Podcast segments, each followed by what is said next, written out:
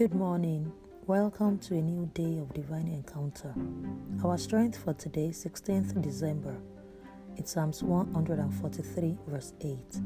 I'm reading the New Living Translation and it reads, "Let me hear of your unfailing love each morning, for I am trusting you. Show me where to walk, for I give myself to you." End of reading. The character of God is clearly revealed in the person of Jesus Christ.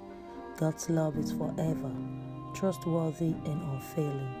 Everything else may be shaken, but God's covenanted peace and love will never be removed.